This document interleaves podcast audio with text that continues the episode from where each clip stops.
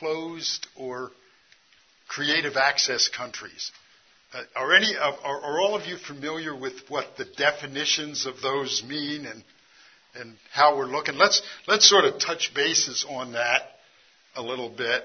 Um, but closed countries are, are nations um, where it is nearly impossible for Americans, particularly, to be missionaries, and you never want to write on the visa, I'm a missionary, because, or this is a mission team, because immediately you will not get a visa in that country.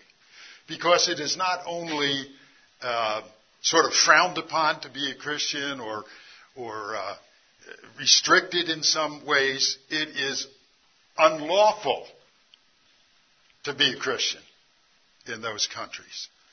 And so they're not looking for what we call the M word. They're not looking for missionaries to come.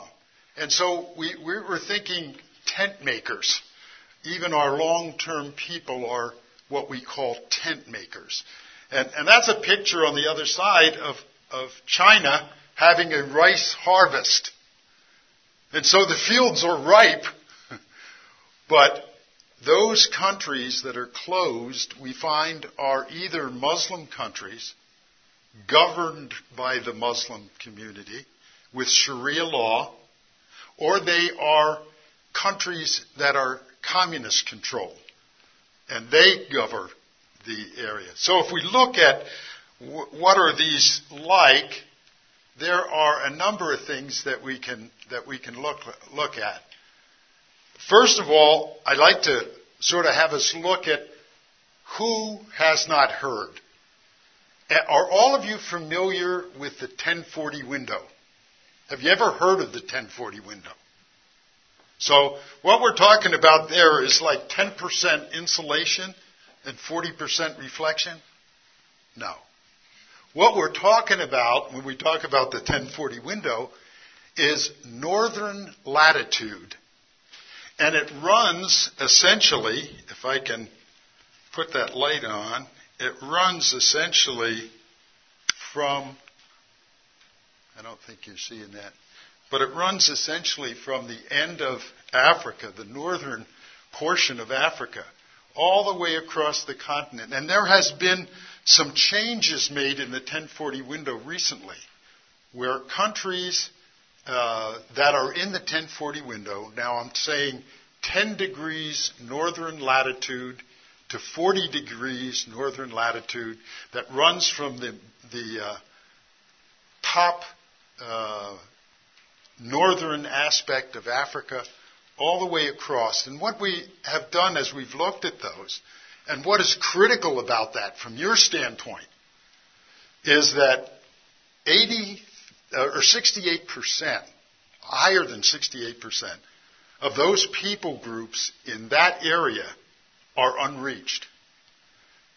That means they have no positive influence or they have never heard the gospel before.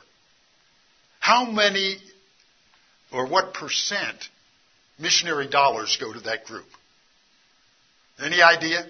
Now this is six, this is 68% unreached people. Less than 3% of the missionary dollars that are distributed go to the 1040 window. And besides that, 62% of the individuals residing in the 1040 window, okay, live in unreached groups. So there's large groups of people. And that is the preponderance of the poor, the people who do not have expenditures in health care. So that's, that is the look at the area that we're, that we're concerned about. I usually use as a little rule of thumb, think of the thing thumb. These are the people that, uh, that we're talking about. We have the tribal peoples, and those are often in northern uh, Africa, the tribal people. Then we talk of the Hindu population, We speak of the unreligious. When we speak of the unreligious, we think of like China. Does anyone know what the religion is in China? It's atheism. That is the national religion in China. So they're unreligious. Okay? And then we have the Muslim population and we have the Buddhists. Am I in your way? Okay. I make a better door than a window, don't I? Anyhow, um, that's, that is the group that we're talking about. But look at the healthcare divide. I'm looking at things now that all come together as to why it's great and it's optimal for us to move in that direction of closed or creative access countries. So what do we see? We see in those particular areas what is the healthcare divide. And it's often related to what is the expenditure per capita.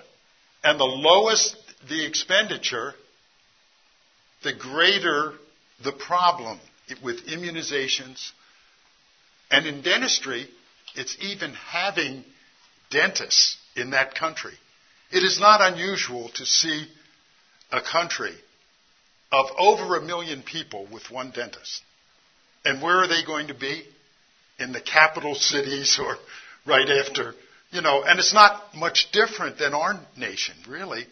I mean, we have a lot of problems in Appalachia where you can't make a practice work for yourself because they're either not coming to you or they don't have money to come to you, and dentistry costs. It's, there's no way you can sit down at the table with your stethoscope and blood pressure cuff and say, well, this, I set up my office, I'm ready to go.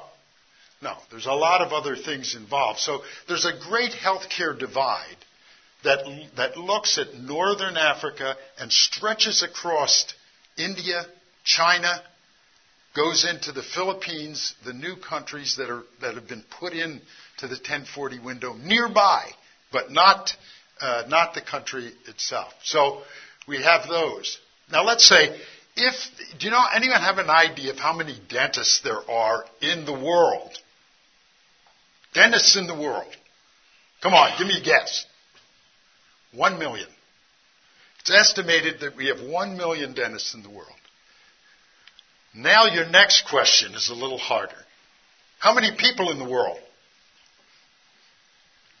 Seven billion with a B. So what does that mean when you're talking about the spread of dentists and dentistry in the world? First, we have disproportionate placement. Correct? We have certain places there, there aren't too many dentists. There are many more people than there are dentists. And in the world, that would be sort of in the range of about 7,000 patients a dentist. If we put them all out in the most ideal placement. But now we have some specialists. Everyone knows they're not too important. But let's take 20% of the specialists out. That's about what we have in dentistry. And that's wonderful. You know, why is it wonderful that we only have 20%? Medicine has many more percent. It's important because the general dentist is the gatekeeper. He's the one who refers to the specialist, the patients he wants, he takes care of the others, and that's why dentistry is one of the really preventive, oriented, tremendous uh, potentiating healthcare provider. It is extending far beyond his office, all that he, all that he does. So if we were to take that 20% off, we're now looking at 8,750 patients a dentist by putting dentists around the world. So is there a need if we're going to go into the 1040 window, is there a need? Wow, I guess. That's a tremendous need. So people are looking to say, how can we get some of those, particularly American dentists, to come and help us? Many of those areas and countries have been 20 years or more away from Western education and culture. So their training programs may even be way behind in what we experience in the United States. So having American dentists is huge, is a huge advantage. And so that's one of the things that is also in our favor.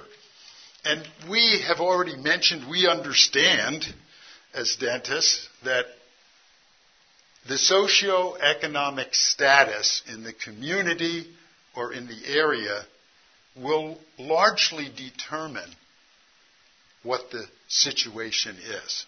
So we have dentists going to places where they can place uh, implants and, and, and have a full and complete practice. And that's good. But we know that the higher the income,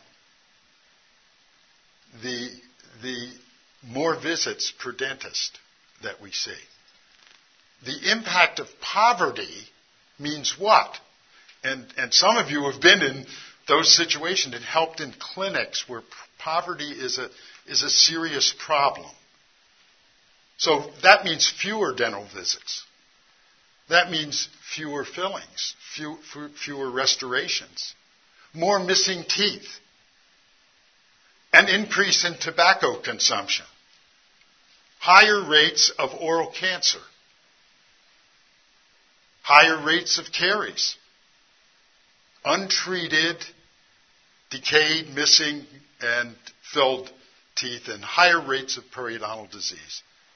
So we see that as an impact of poverty, and that's what we see in the 1040 window. The dentists are not available. So there's a real socio-economic key risk in that area that makes them need, want, and be concerned about oral disease, and most of those communities do not want to spend the money. They may not even have a dental school in that country. So it's, it's very uh, concerning. It's concerning for a number of reasons. There are very simple, proven, and essentially cheap ways of intervention with fluoridation, which these countries don't have. So we have some very sort of systematic disparities between countries and their oral health, which causes uh, very serious problems. Many times there's wells and it's hard to give central fluoridation, but there is fluoridation with fluoridated salt. And these countries haven't even gotten to that point yet. So there's much work that, that can be done in that regard. We also note that these countries have the greatest Christian persecution and you know how difficult it is. Number one on the watch list is always North Korea. North Korea has risen way out of control, but Iraq, Eritrea, Afghanistan, Syria, Pakistan, Somalia, Sudan, Iran, Libya, Yemen, Nigeria, the Maldives, the uh, also Saudi Arabia, Uzbekistan, and, and Kenya has made it up into that area of great uh, Christian persecution. So those are the countries where it often is extremely difficult to, to get into. But how does that relate then? Here is the 1040 window outlined as we have, including the Philippines and a few of the other uh, countries there. Islam is a large part of, the, of that uh, demographic, and you can see where Hinduism, Buddhism, and then China with a large non religious group. But you know there are more Christians in China than there are in the United States. Did you know that? Absolutely. And so our brothers and sisters are, are there and thrilled when they can see a team come and, and help them. So let's take a look at some of the things that I think are so important for us. We would like Now I'm taking the assumption we would like to go into an, a closed or creative access country. What do we need to know in order to get started? Well, the first thing we need to know is what is the physical environment of the country? Where would we go in that country to, to do our, our work? And then what about the cultural environment? Meaning, what are their restrictions in the culture? What would we have to do to go into that country and not uh, be an affront to their culture? And what's the spiritual involvement? How, what, what are the religions that are captivating the large number of people in that, in that country? And then we have to consider what is the health environment? What are the key diseases? What are the needs in terms of dental health? It's much, we're not as concerned as we are often in, in areas where a number of teams go into Central America, for example. Because there you want to know, I, I don't want to prepare to do exodontia if there's been 10 teams in this community. They need to start looking at general oral health, if they haven't already in great detail. They need to look at restorative dentistry and start to have an appreciation of those things. We don't want to come prepared for exodontia in an area where they've had a number of teams over the past years. So it's very important to understand where you're going. Also, what is your professional liaison going to be in there? What are the requirements? Do they register all teams that go in? Do you have to send your credentials? Do you have to be approved by a group in order to go there? And so those ideas are very, very important. I do have some information I can send you, and I will leave a paper up here if you wish.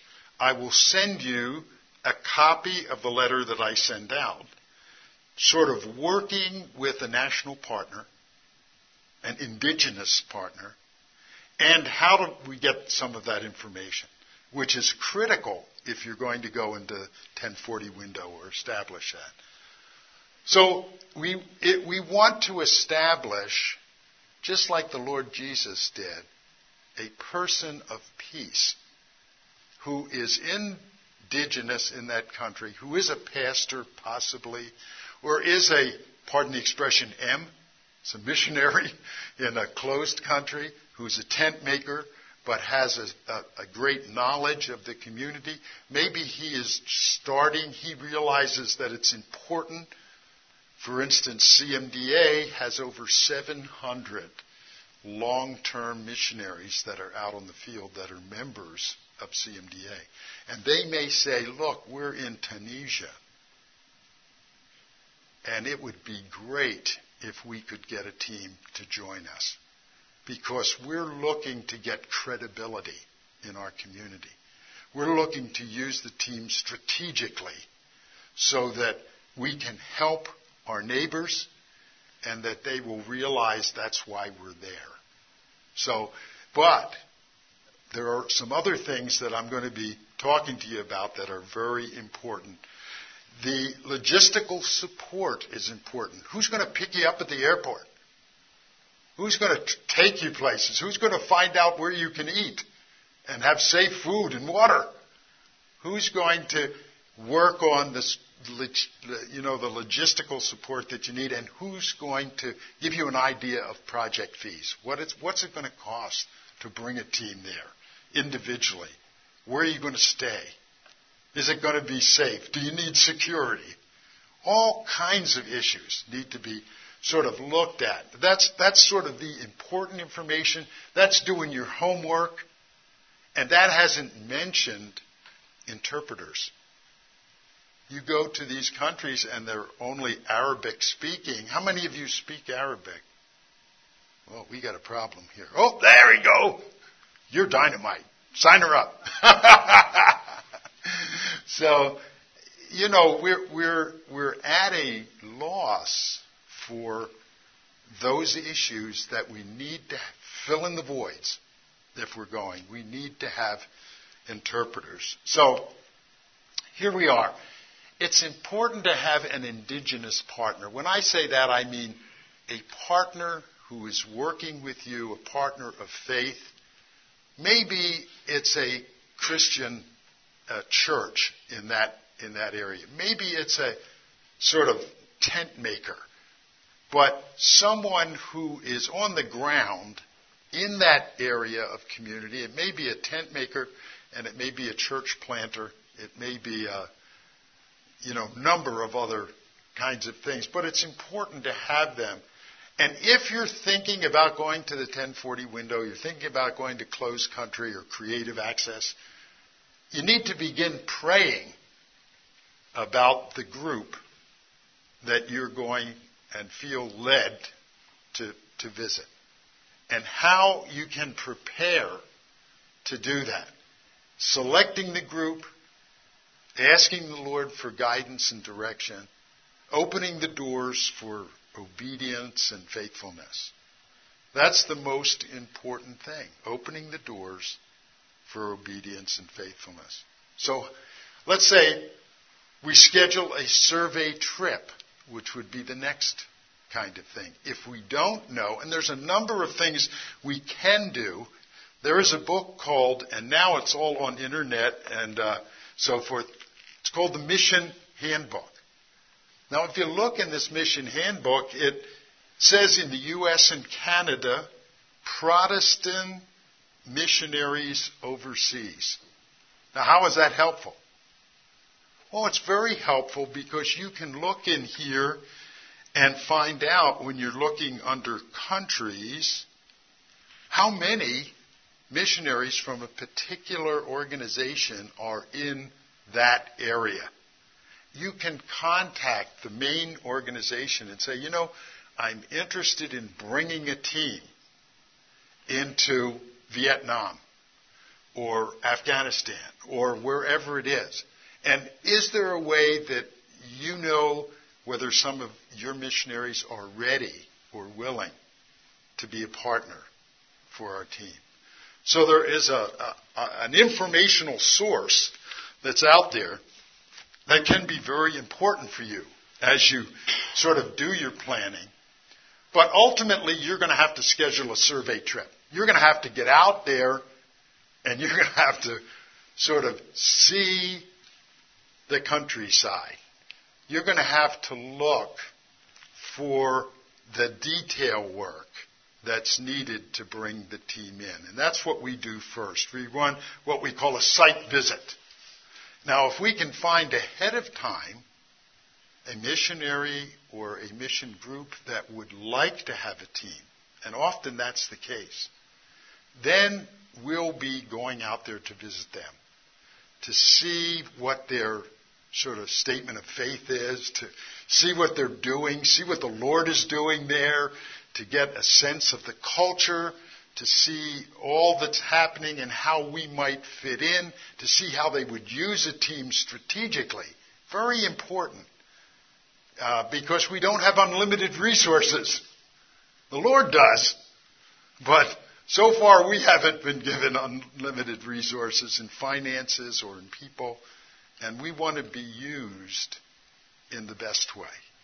So, now we have we found a potential partner to work with, and as we work with them, we want to sign a memorandum of understanding. And that's the second piece of material that I can get to you. What we use as a sort of a guideline or a memorandum of understanding. And I'll be happy to sort of, you give me your email address, I'll send you the memorandum of understanding and the other information. But it's important because they, they're going to want to know what am I going to have to do? And you, you explain it to them or tell them when you leave, well, it may or may not have been retained. And it's important for both of you to understand. This is, this is what we've committed to. This is going to be how we're going to work.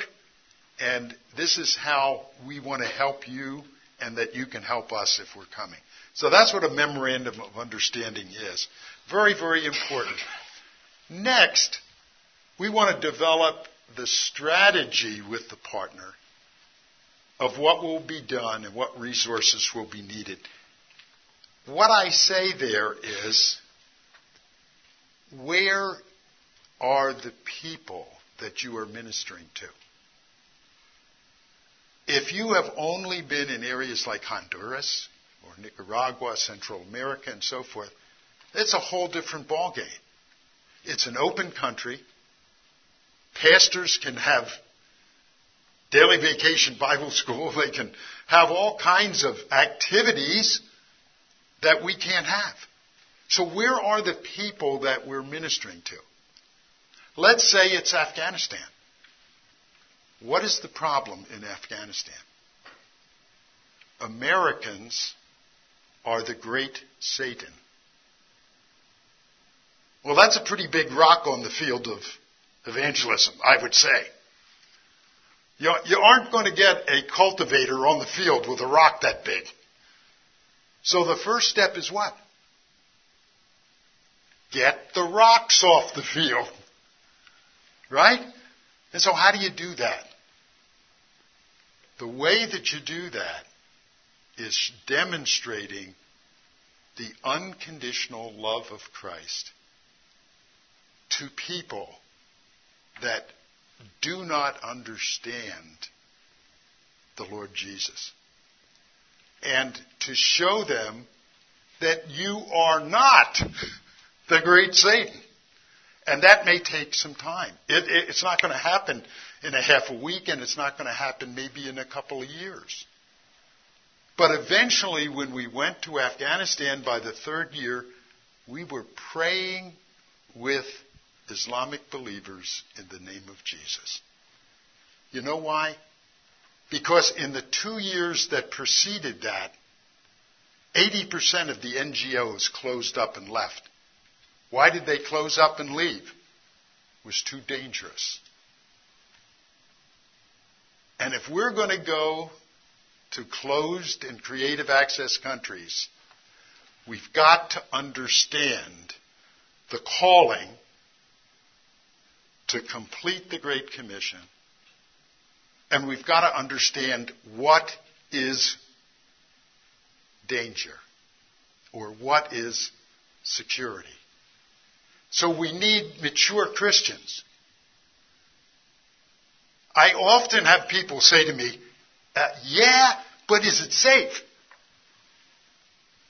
And my answer is, is there any place that's safe? And my second comment is, is danger the presence of threats or is security the presence of the Lord? And if somebody says, I, I, I, don't know if I ought to go, my answer to this is, if you don't feel called, don't go. If you feel called to go, I'll never convince someone or try to convince them, you've got to go.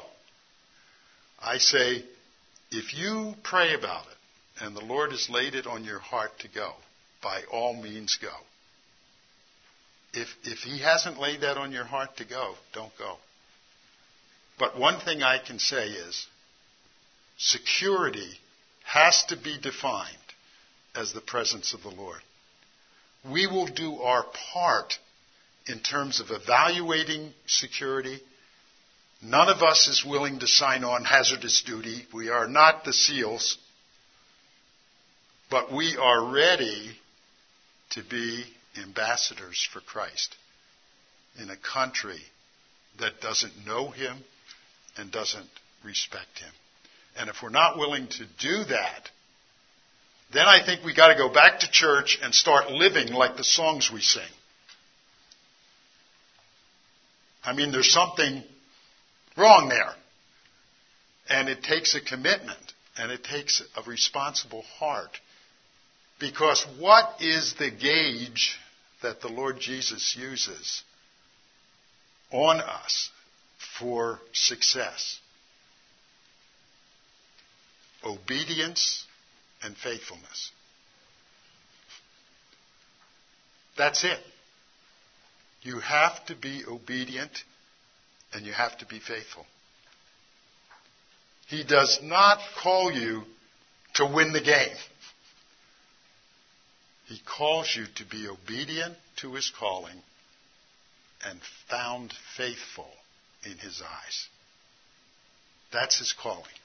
So, we're now developing a strategy with the partner of what will be done and how it will be, and we're understanding the culture because we want mature Christians. In China one year, we had, as a member of our team, a person who had left China 10 years ago, who was a fourth year medical student in the United States, and she was in, on fire with, for Jesus. And I said, look, please, none of you give anybody any printed material. Please.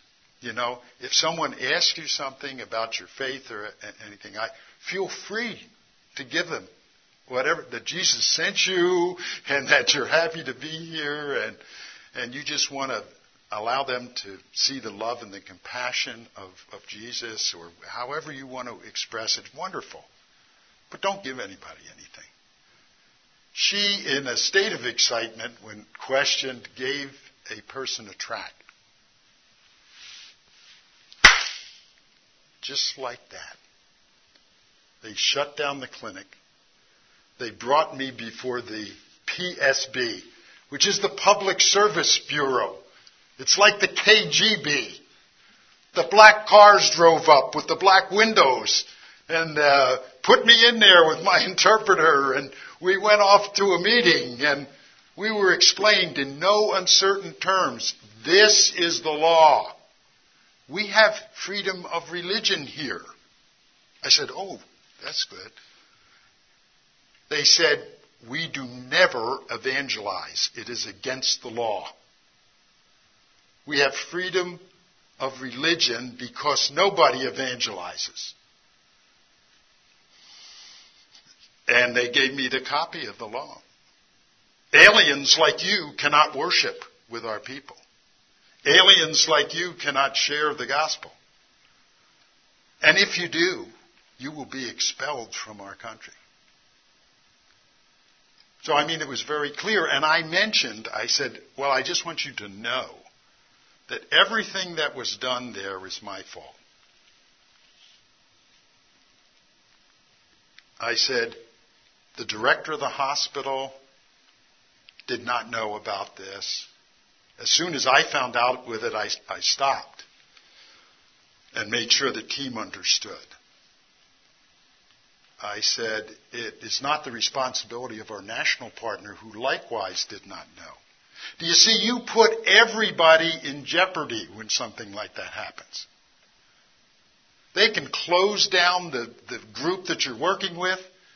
They can ruin the entire career of the director of that hospital because he allowed someone in there that gave out a tract. That's simple. They don't have problems with the number of people in China. Not in terms of taking place of somebody else. That's just, you're gone.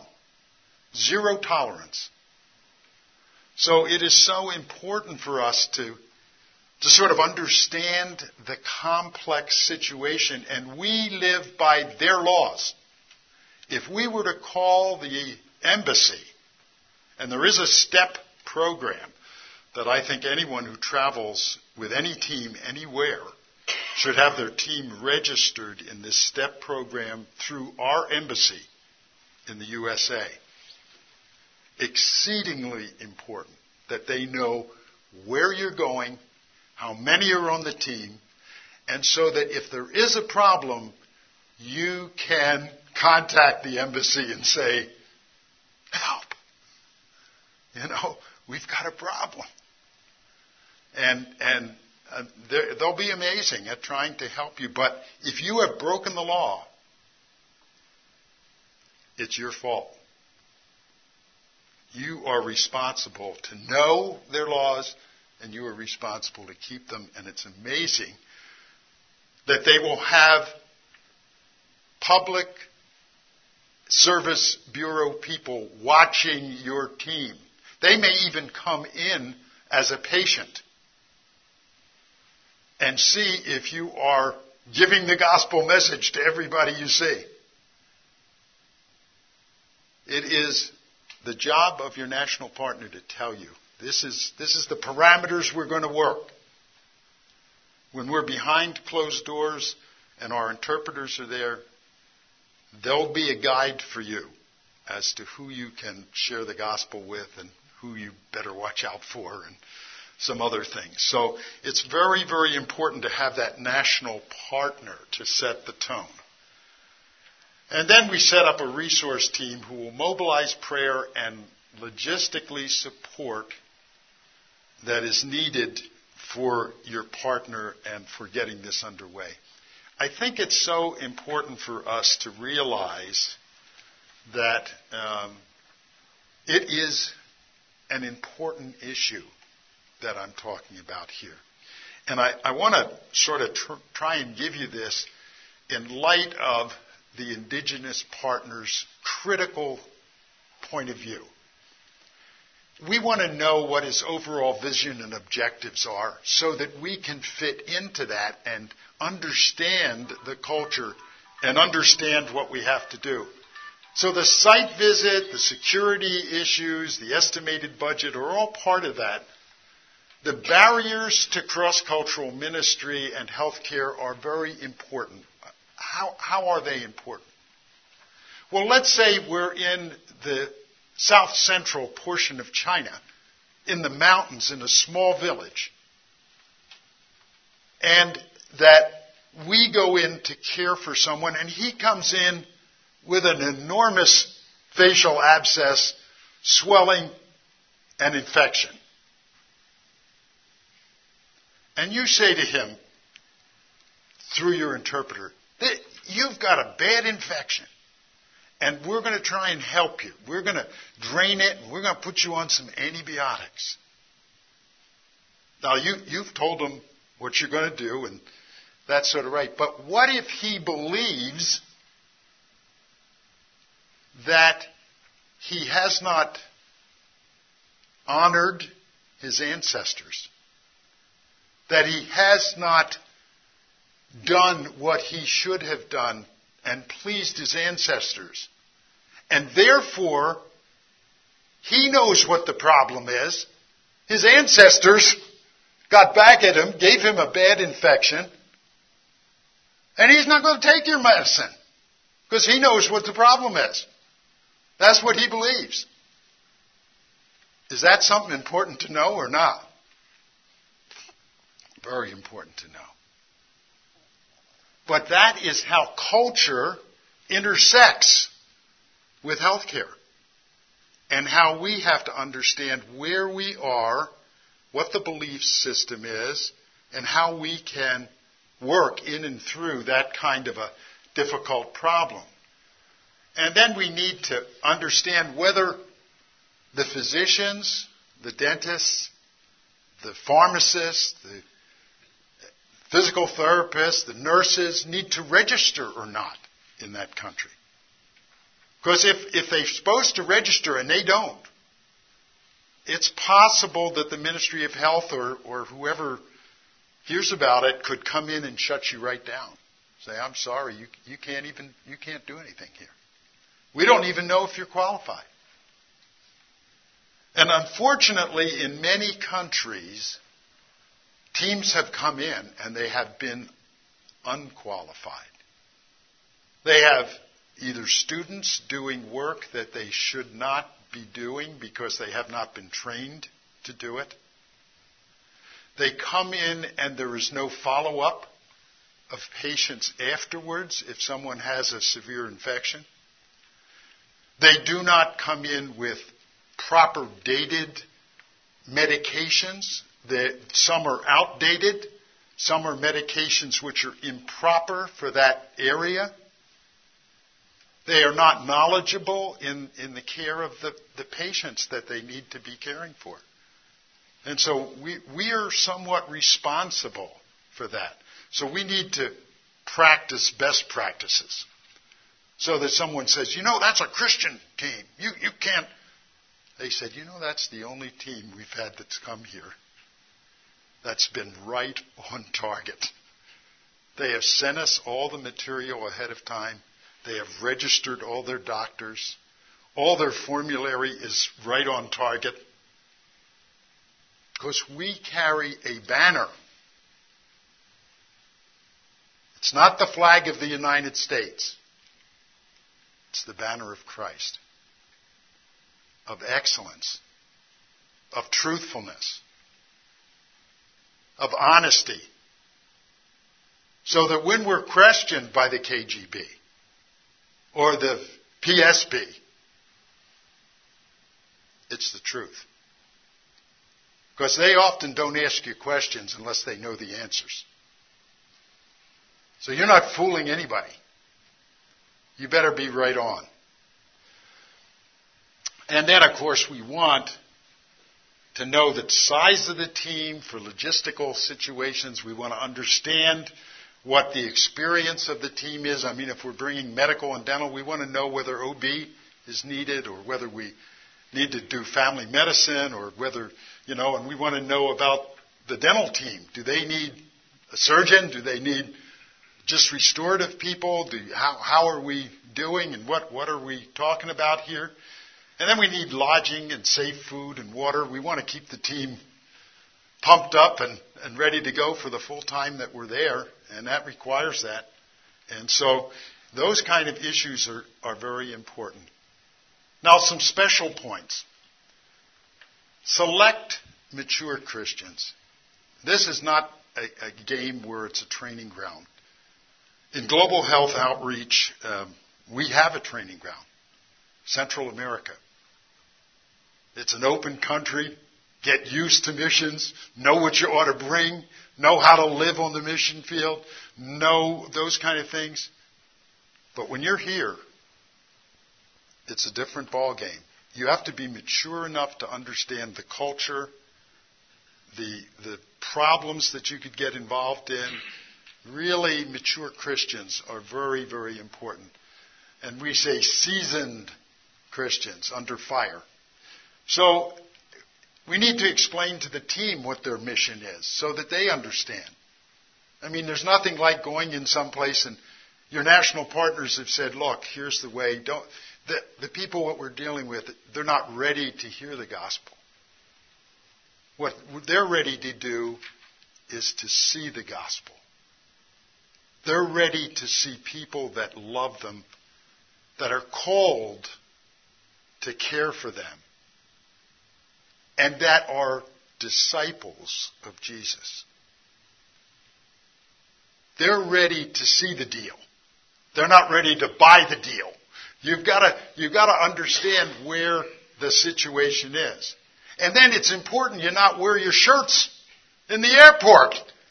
You know, they're not looking for a team full of shirts and, and oh yeah, I'm here from the, you know, sometimes we have to send people in a little bit at a time and separate them and have them dress more plainly because of the problems that we understand are with customs and immigration and the fact that they don't want a team there. In certain places in China, it's the local community of uh, governmental authorities that want us there.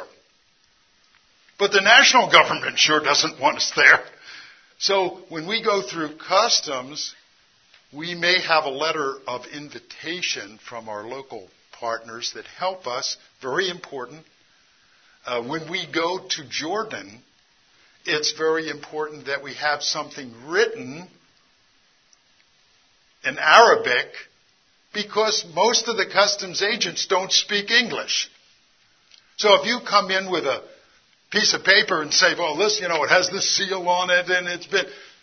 It doesn't mean anything to them. They look at you like, what? You know. So you have that letter in Arabic all of a sudden, and it tells them, call this number if you have any questions. What happens? They speak to the pastor of the evangelical church in Jordan, and he says, hey, this is a group that's coming to help our church members and you know, so forth. So it's a very important thing that you've sort of ironed out, you've gone around the details, you've made it easier in that in that area. And you know the security issues. You know in Jordan there are some people who are sympathizers with ISIS. So it's important to understand what you're doing. So let me sort of quickly say that there's special points that we have to deal with. And the special points deal with entry into the country, things we might not expect, like the visa details of what you can write down and what you need to say and don't say uh, about being a mission group or a mission team or a, you know, and, and how is it worded for your visa? Do you go as a business visa? Is it a tourist visa? All those kind of little issues, very important. And a customs letter that the medications that you're giving are given as a donation from the American people to the people in the Republic of China or wherever you're going so that you have some documentation um, and, and that your credentials are not only submitted early if needed, but that you have a copy of everybody's credentials when you go. So that if you're stopped, if you're, pardon the expression, raided by some of the KGB or some other group, you have all the credentials that you need to sort of keep that clinic open and then the unexpected. And some of the unexpected can be an interview out of the clear blue in China from a newspaper that comes to you when you're getting off the train. You never know what's going to happen. So you need to be sort of thinking ahead, planning ahead, and understanding, well, what, what do I say? Oh yeah, we're a Christian group that's come. Okay. Anyhow, security problems exist, rules and regulations have to be kept, and there's the general oversight in view. Let me just bring that to light and how some of these things can work. For example, in Vietnam, a communist controlled country, we have gone to Hanoi, Vietnam for many years, and this is the Institute of Odontostomatology and Maxillofacial Surgery in Hanoi, two areas in the country that train dentists, Ho Chi Minh City and Hanoi. That's all. That's where all the dental training is. So we are at Hanoi, the communist capital. And beginning when I first came there, my desire was to work on children with cleft lip and cleft palate deformities because I, I just love them. I don't care uh, what uh, nationality or what area they come from. I feel so badly that those things have happened. And in, in Vietnam, they believe that these children have been touched by the devil. And it's a very scary thing. How important are national partners? Without an indigenous national partner, you're dead in the water. That's how important. We worked with CAMA Services, Christian Missionary Alliance, in Vietnam. They took time to get patients to the hospital when we were there. They said to these people, who were unbelieving. God has sent this group of people, behind closed doors, they're talking, to care for your children. And we're going to help you get there. Some of them came 600 miles, 500 miles, a long distance. And maybe their only chance to have these kind of repairs. Many of the people in the residency program there did not have uh, bone plates, reconstructive surgery. They're, they, they were not ready and really what we would call 100% uh, maxillofacial plastic program. So we, we had to do a, a lot of training in the operating room uh, with them. We found out that we not only had to do training in the operating room with them, but it required a lot of anesthesia training as well. So we brought anesthesiologists to work with their anesthesia people because that was the need we saw. And what is the best way to share the gospel? Relationships. Relationships still are the, the best way to share the gospel. So here's developing relationships in, in throughout the whole staff now. An orthodontist. We realized an orthodontist needs to come if we're going to continue a surgical program. What about orthognathics? What about growth and development? Who takes care of the cleft lip and cleft palate patients with edgewise technique and opening spaces and getting the, it's the orthodontist. So we need that. So we brought in orthodontists to, to help train in their orthodontic program. So that was the next step. How about restorative dentistry? We brought restorative dentists in because they were so far off base in restorative that, I mean, we had just a difficult time. And we said, hey, and these are teachers that are so interested in what the restorative dentists are doing. Unbelievable. So, restorative endodontics, I mean, this spread through the, the school of odontostomatology like, like fire. I mean, they were just excited for the time that we were there and the lectures. And most of the children that we saw were uh, difficult cases. Uh, many had been left until uh, later years. None of the nasal deformities were taken care of at, at the right time. So they needed a little help in that regard in terms of trying to do the nose at the same time we did the lip. Because many of these children would not come back, and if you set the cartilage in the right area in the nose, then their growth and development is without deformity because you've corrected it early when you've done the, the lip. And uh, so this was very important. And then the national partner, the most important, they would go back and see the family after the surgery was done, when they were healing, to see how they were doing, pray with them, and share the gospel behind closed doors. Thousands of families came to know the Lord Jesus. But without that, it would have been impossible.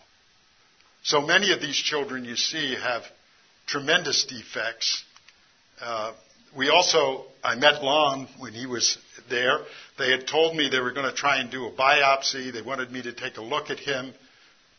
This deformity occurred in six months. It's a rapidly aggressive fibroosseous lesion that uh, was biopsied. He had the hemoglobin. Look at him, he's very pale. If I showed you the whites of his eyes, his hemoglobin was below seven. Uh, very, very difficult case. I just was in prayer the whole time we were there, and so was the team about where we should go uh, with this. If I waited any longer, he would probably not be alive. That's that's the real deal. Uh, he and I went and did ward rounds together every day. Uh, we didn't speak a word or a lick of Vietnamese together. We only spoke one language, and that was love. And every day he would wait for me to go around and and uh, do do ward rounds. But I decided to do that and use reconstructive bone plates because of the extensive bone loss and uh, reconstructed his lower jaw with that, and then ultimately we're going to do a uh, um, fibula bone graft to the lower jaw that will replace the reconstructing plate and reconstruct his condyle with a costochondral graft from his um, ribs. But at any rate, Lon was uh, a, a, great guy. I mean, I, I came in the next day to see him and I said, hey, how we doing? You ready to go for, and he didn't hear a word I said. You know, he just, here I am. Said, are we gone? And, uh, I had a trach in for him, did the thing, but one thing did happen with Lon is one year later, I was coming out of the OR and I heard him scream. And he just came running to see me. A great friend, uh, a little guy who, by the grace of God, my, my only prayer was, I cannot lose a lot of blood with this little guy. You know, he's not just a little adult.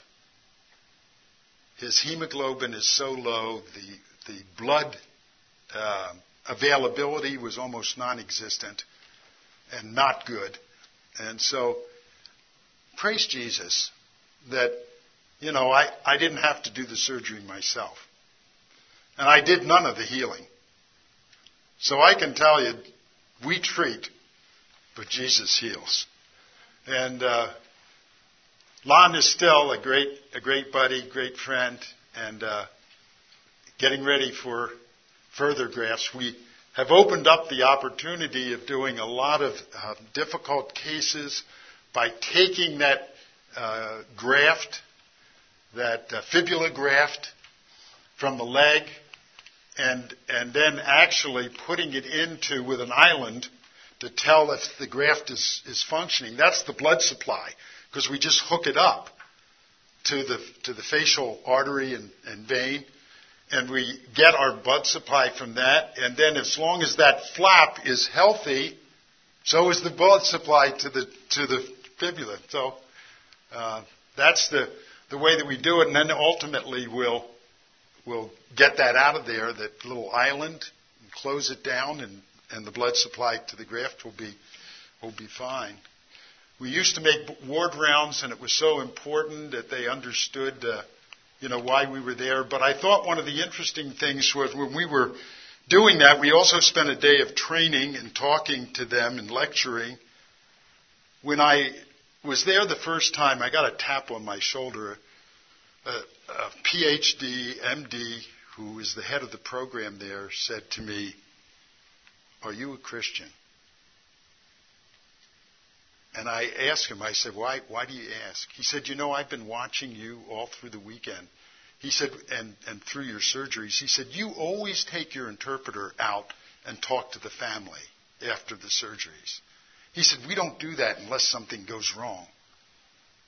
He said, and I noticed all weekend that you were came in to see all the patients, all the cleft patients, and all the families and everything. He said, we, we don't do that. We don't come in on weekends. I thought that was very interesting. He was a Hindu, and he said, uh, I just thought you might be a Christian. So that led to us meeting the uh, director uh. Afghanistan is another country of, of tremendous need. There they are showing their cards, their voting cards, the, the leaders in the country. An entirely different dress is now appropriate if we don't want to interfere with their life and their understanding. This, this is our team. And whether we're dealing with uh,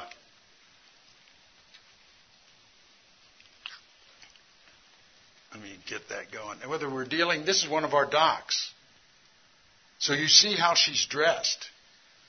And, and how to see the girls in school, to, to see them having fun for the first time, to teach them oral hygiene. That's so important. So many times we go and we serve and we do things, but do we ever teach them oral hygiene? Do we explain to them what's important? Do we say use a toothpaste and brush your teeth, but don't rinse? You're rinsing away all the good that you put on your teeth. Just brush your teeth and go to bed.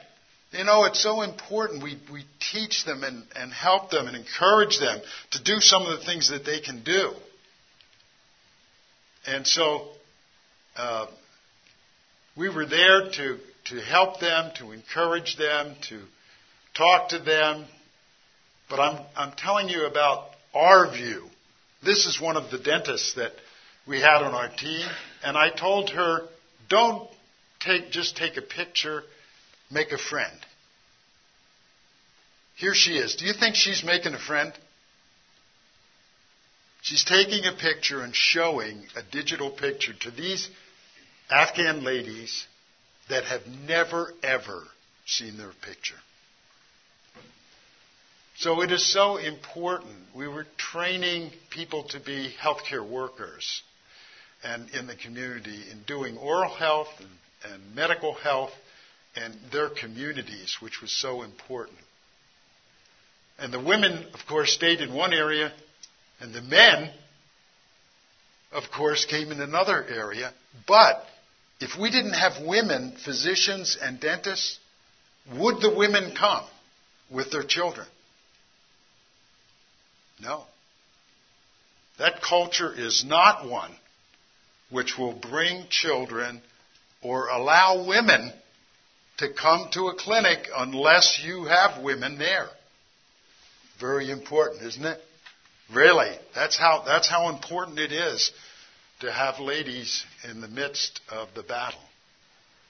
And many children had lost limbs because of uh, landmines, and coming and helping them and giving them a wheelchair was a key kind of thing for them. But the men, they all stood and or sit and waited for their appointments, but not where the ladies were.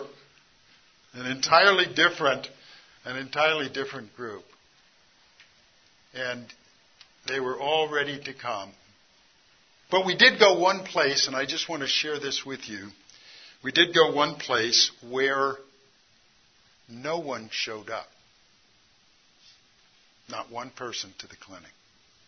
And I said to my interpreter, Wakil, I said, Wakil, we're at an internally displaced persons camp. The need is tremendous. We're trying to, you know, train docs to make a medical center, a little clinic for them, and nobody's showing up. What's the deal? And he said to me, I think the Imam has told him, told the people, don't show up. These people are Christians. So I said to Wakil, can we go out and find him? And he looked at me like he often did when I said something. You have got to be crazy, man. Anyhow, we did go out and we looked for him. And Mohammed Khan found us. And he said to me, I hear you're looking for me. And I said, Yes, uh, we've been looking all over. He said, You're an American. I said, Yes. He said, Are you a Christian? I said, I'm a follower of Jesus. He said, I know of Jesus. And I said, What do you know of Jesus? He said, He is a prophet. And I said, What is a prophet in your eyes?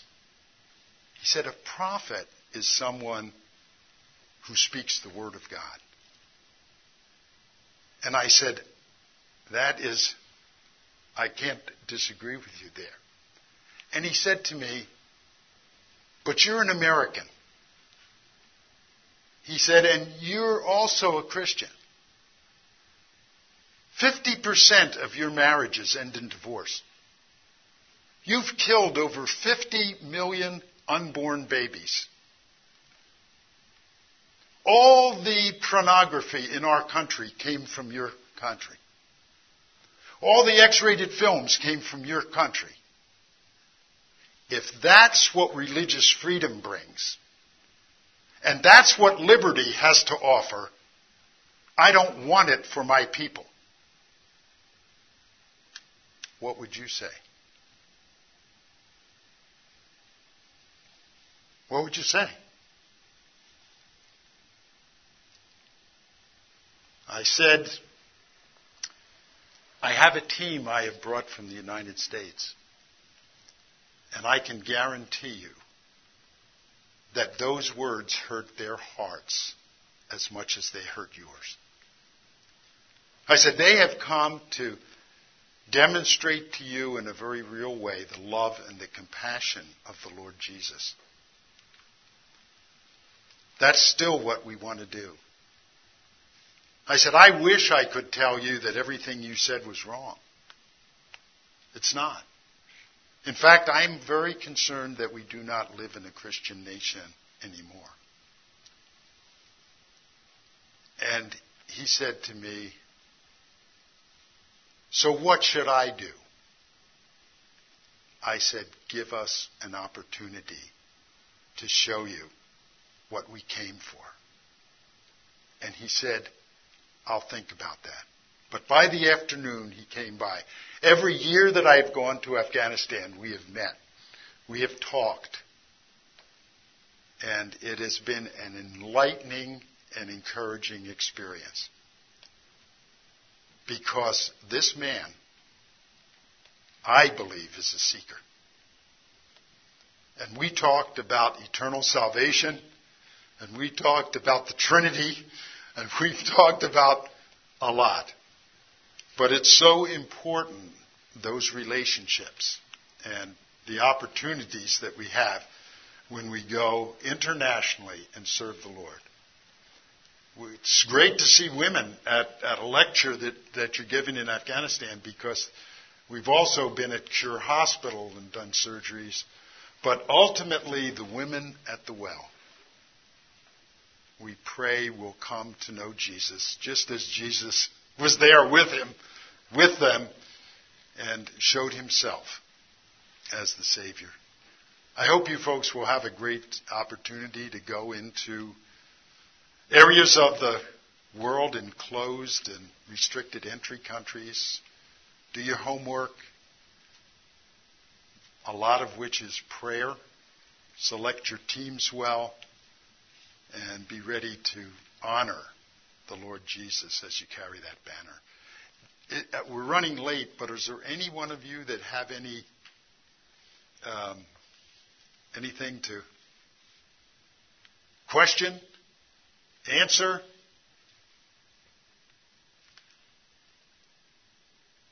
If, if you would like any of the info, extra information, feel free to put your uh, email address. I'll be happy to send that to you. But thank you so much. You're a blessing.